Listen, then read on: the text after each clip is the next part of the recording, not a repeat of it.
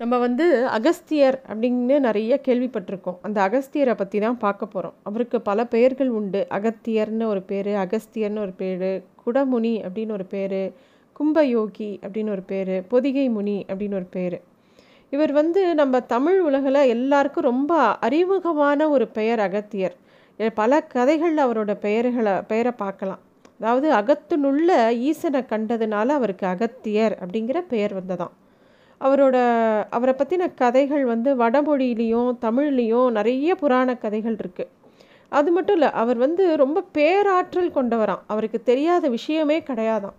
இலக்கியம் இலக்கணம் இசை கூத்து மருத்துவம் ஜோதிடம் எல்லா விஷயத்துலையுமே ரொம்ப வல்லுநராக இருந்திருக்கார் அவர். அவர் பெயரால் நிறைய மருத்துவ நூல்கள் ஜோதிட நூல்கள் எல்லாமே இருக்குது அது மட்டும் இல்லை முருகனோட கடவுள் முருகனோட ஆணைப்படி முத்தமிழுக்கு இலக்கணம் கூட அவர் ஏற்றினாராம் அதில் கிட்டத்தட்ட பன்னெண்டாயிரம் சூத்திரங்கள் இருக்குது அப்படின்னு சொல்கிறாங்க சித்தமருவத்துவத்துலேயும் நிறைய விஷயங்கள் வழங்கியிருக்கார் இந்த அகஸ்திய முனி. இவர் வந்து பதினெண் சித்தர்களில் ரொம்ப பிரபலமானவர் அப்படின்னு சொல்கிறார் இவரோட சித்த வயத்தில் பிரா பிதாமகர் அப்படின்னு கூட சொல்கிறார் தமிழகத்தில் உலா வந்த மாபெரும் சித்தரான இவர் இவரை பற்றி நிறைய பழந்தமிழ் இலக்கிய இலக்கியத்துலேயும் தேவாரத்துலேயும் அப்புறம் வந்து நிறைய பக்தி இலக்கியத்துலேயும் இவரை பற்றின குறிப்பு நிறையா இருக்குது அவரை பற்றி பலவிதமான கதைகள் இருக்குது அதுலேருந்து சில கதைகளை மட்டும் இன்றைக்கி நம்ம பார்க்கலாம். இந்த அகஸ்தியரோட தோற்றம் அதாவது அவர் எப்படி இந்த பூலோகத்துக்கு வந்தார் அப்படிங்கிறதுல பலவிதமாக கூறப்படுறது. அதில் ஒரு கதை என்ன அப்படின்னா இந்திரனோட சாபத்துக்கு ஆளான ஊர்வசி பூலோகத்துக்கு வந்த சமயம் அவள் வந்து அவளோட அழகில் வந்து மித்ரர் அப்படிங்கிறவரும் வருணர் அப்படிங்கிறவரும் ரொம்ப மயங்கி போயிடுறா.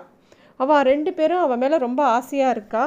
அவளோட சக்தியானது வந்து ஒரு கும்ப மாதிரி இருக்கிற பாத்திரத்துக்குள்ளே அந்த தண்ணிக்குள்ளே போகிறது அதனால அதிலிருந்து தோன்றினவர் தான் இந்த அகஸ்தியர். அதனால தான் இவருக்கு கும்பமுனி குடமுனி அப்படிங்கிற ஒரு பெயர் வந்தது அப்படின்னு சொல்கிறாங்க தாரகன் அப்படிங்கிற அரக்கன் வந்து ரொம்ப உலகத்தில் இருக்கிற எல்லாரையும் ரொம்ப துன்புறுத்தினானான் அப்போது அவனை அழிக்கிறதுக்காக இந்திரன் வந்து வாயு அக்னி ரெண்டு பேரையும் கூட்டிண்டு பூமிக்கு வரார்.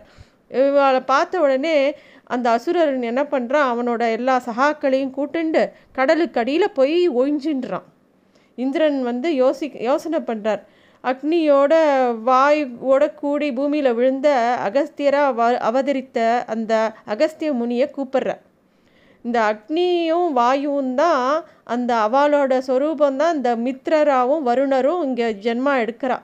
அவளுக்கு பிறந்த குழந்தை தான் இந்த அகஸ்தியர்.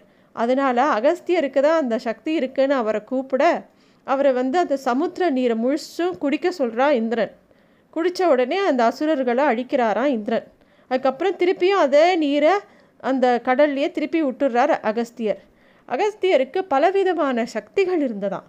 அவர் வந்து நீர் மேலேயே படுத்தபடி பன்னிரெண்டு ஆண்டுகள் ரொம்ப கடுந்தவம் பண்ணினாராம். அதனால அவருக்கு இன்னும் அரிய சக்திகள் நிறைய கிடச்சிதான் அவன் வந்து பெரிய பக்தர் சிவபெருமானோட பக்தர்.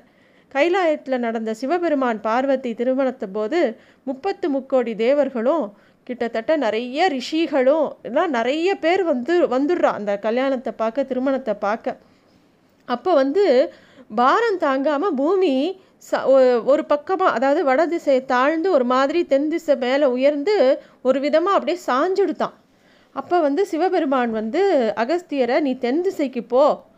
இந்த பூமியை சமன்படுத்து அப்படின்னு சொல்லி கட்டளையிட்டாராம். அப்படி சொல்லும்போது அவருக்கு அகஸ்தியருக்கு ரொம்ப வருத்தமாக தான் வந்து திருமணத்தை பார்க்க முடியாதா? அப்படின்னு கேட்கும்போது கண்டிப்பாக நான் உனக்கு காட்சி கொடுக்குறேன். உன்னால் பார்க்க முடியும் அப்படிங்கிறதையும் சொல்லி அனுப்புகிறார் சிவபெருமான். உடனே அகஸ்தியரும் புறப்படுறார்.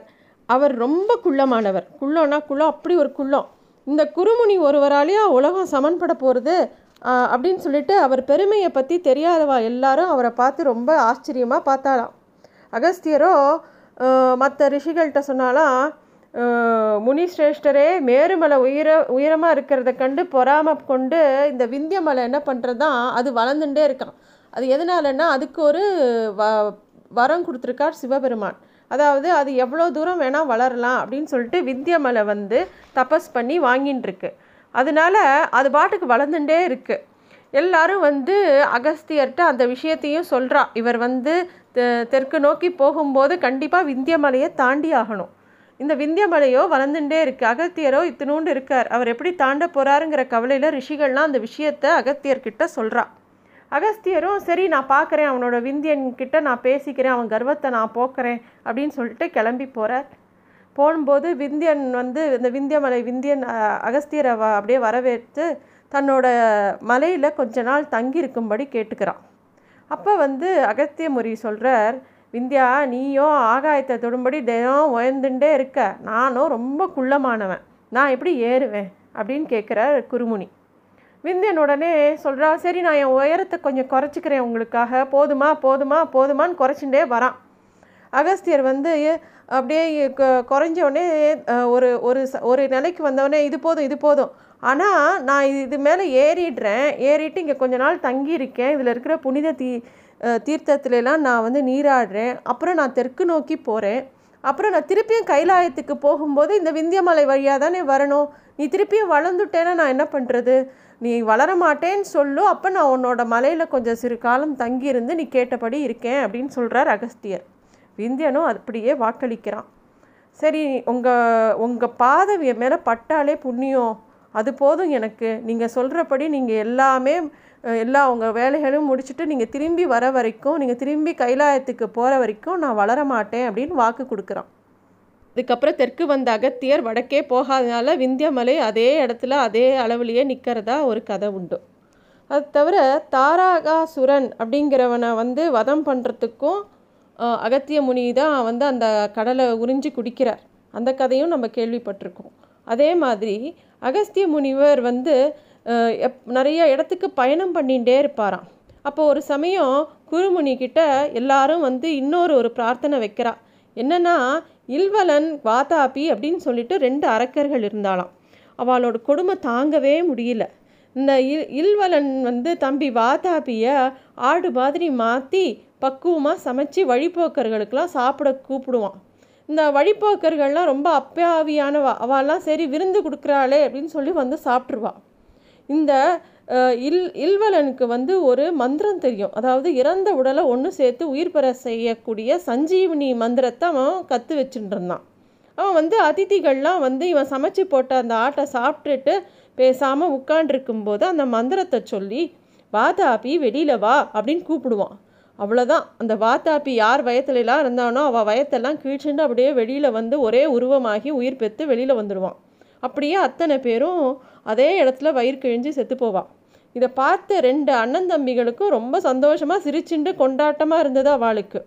அகஸ்தியருக்கு இந்த விஷயம் தெரிஞ்சு எல்லாரும் வந்து அகஸ்தியர்கிட்ட இந்த விஷயத்தை முறையிடுறா. அகஸ்தியரும் இந்த விஷயத்தை தெரிஞ்சுன்னா அவளுக்கு எப்படி பாடம் கற்பிக்கலான்னு யோசிக்கிறார். அதனால் அவர் வந்து நான் பார்த்துக்கிறேன் நீங்கள் போங்கன்னு சொல்லிவிட்டு அந்த அரக்கர்கள் இருக்கிற வழிக்கு போகிறார் அவா அவளுக்கும் இந்த கும்பமுனியை பார்த்த உடனே ரொம்ப சந்தோஷம். ஆஹா இன்னைக்கு ஒருத்த கிடச்சிட்டான் அப்படின்னு சொல்லிட்டு அந்த இல்வலன் ரொம்ப மகிழ்ச்சியோடு அவருக்கு போஜனம் செய்ய கூப்பிடுறான். வழக்கம் போல் வாதாபியை ஆடாக்கி ருசியாக சமைச்சு பரிமாறுறான். அகஸ்தியர் என்ன பண்ணுறார் ஒவ்வொரு வாய் சாப்பிடும்போதும் சிவபெருமானை தியானிக்கிறார். ஒவ்வொரு பிடி உண்ணும் போதும் அந்த உணவு ஜீரணமாகிற மந்திரத்தை வேற மனத்தில் ஜபிச்சுண்டே சாப்பிட்றார். இலை காலியான அப்புறம் அவன் வந்து அந்த வாத்தாப்பி சீக்கிரம் வெளியில் வா அப்படின்னு கூப்பிட்றான் அந்த அண்ணன். திரு கூப்பிட்டு கூப்பிட்டு பார்க்குறான் தம்பி வெளியில் வரவே இல்லை. அப்படியே கலவரம் ஆயிடுறான் இல்வலன் அவன் வந்து வாதாபி நீ வெளியில் வரலையா? வரலையான்னு கத்திகிட்டே இருக்கான். அப்போ அகஸ்தியர் சொல்கிறார் வாதாபி ஜீரணமாயிட்டான். இனி நீ கத்தி எந்த பயனும் இல்லை அப்படின்னு சொல்கிறார் அப்புறம் தான் அந்த அசுரனுக்கு புத்தி வந்து அவன் அப்படியே நமஸ்கரித்து மன்னிப்பு கேட்குறான் இது வரைக்கும் கொள்ளையடித்த எல்லா பொருள்களையும் அகஸ்தியர்கிட்டயே கொடுத்து நல்ல விஷயங்களுக்கு செலவு பண்ணும்படி கொடுக்குறான். அகத்தியர் வந்து தன்னோட முன்னோர்களுக்காக விதர்ப்ப நாட்டை அடைஞ்சு அந்த அரசனோட மகள் லோபமுத்திரையை கல்யாணம் பண்ணிக்கிறார். அப்புறம் வந்து அவரோட இல்லற வாழ்க்கையும் தொடர்றார். இந்த மாதிரி நிறைய கதைகள் இருக்குது சிவபூஜை செய்யறதுக்காக கமண்டலத்தில் அகத்தியர் கொண்டு வந்த கங்கை நீரை விநாயகர் காக்க உருக்கொண்டு அதை சாய்ச்சிட்டதாகவும் அது வழியாக வெளியில் வந்த நீர் தான் காவேரி ஆறாக மாறித்து அப்படிங்கிற ஒரு கதையும் உண்டு. இவ்வளோ சிறப்புகள் வாய்ந்த அகத்தியரை பற்றி ரெண்டு விதமான விஷயங்களும் சொல்கிறா அதாவது அவர் வந்து அனந்த சயனம்ங்கிற திருவனந்தபுரத்தில் சமாதி அடைஞ்சார் அப்படின்னு சொல்லிட்டு ஒரு சிலர் சொல்கிறார் சில பேர் வந்து கும்பகோணத்தில் இருக்கிற கும்பேஸ்வரர் கோவிலில் அவரோட சமாதி இருக்கிறதா சொல்கிறான் இந்த மாதிரி ரெண்டு விதமான கதைகளும் உண்டு. அகஸ்தியர் பற்றி நம்ம எந்த பழந்தமிழ் இலக்கியத்தில் பார்த்தாலும் அவரை பற்றின நிறைய குறிப்புகள் நம்ம கடந்து வந்துட்டே இருப்போம். இதுதான் அகஸ்தியரை பற்றின வள வரலாறு. நன்றி.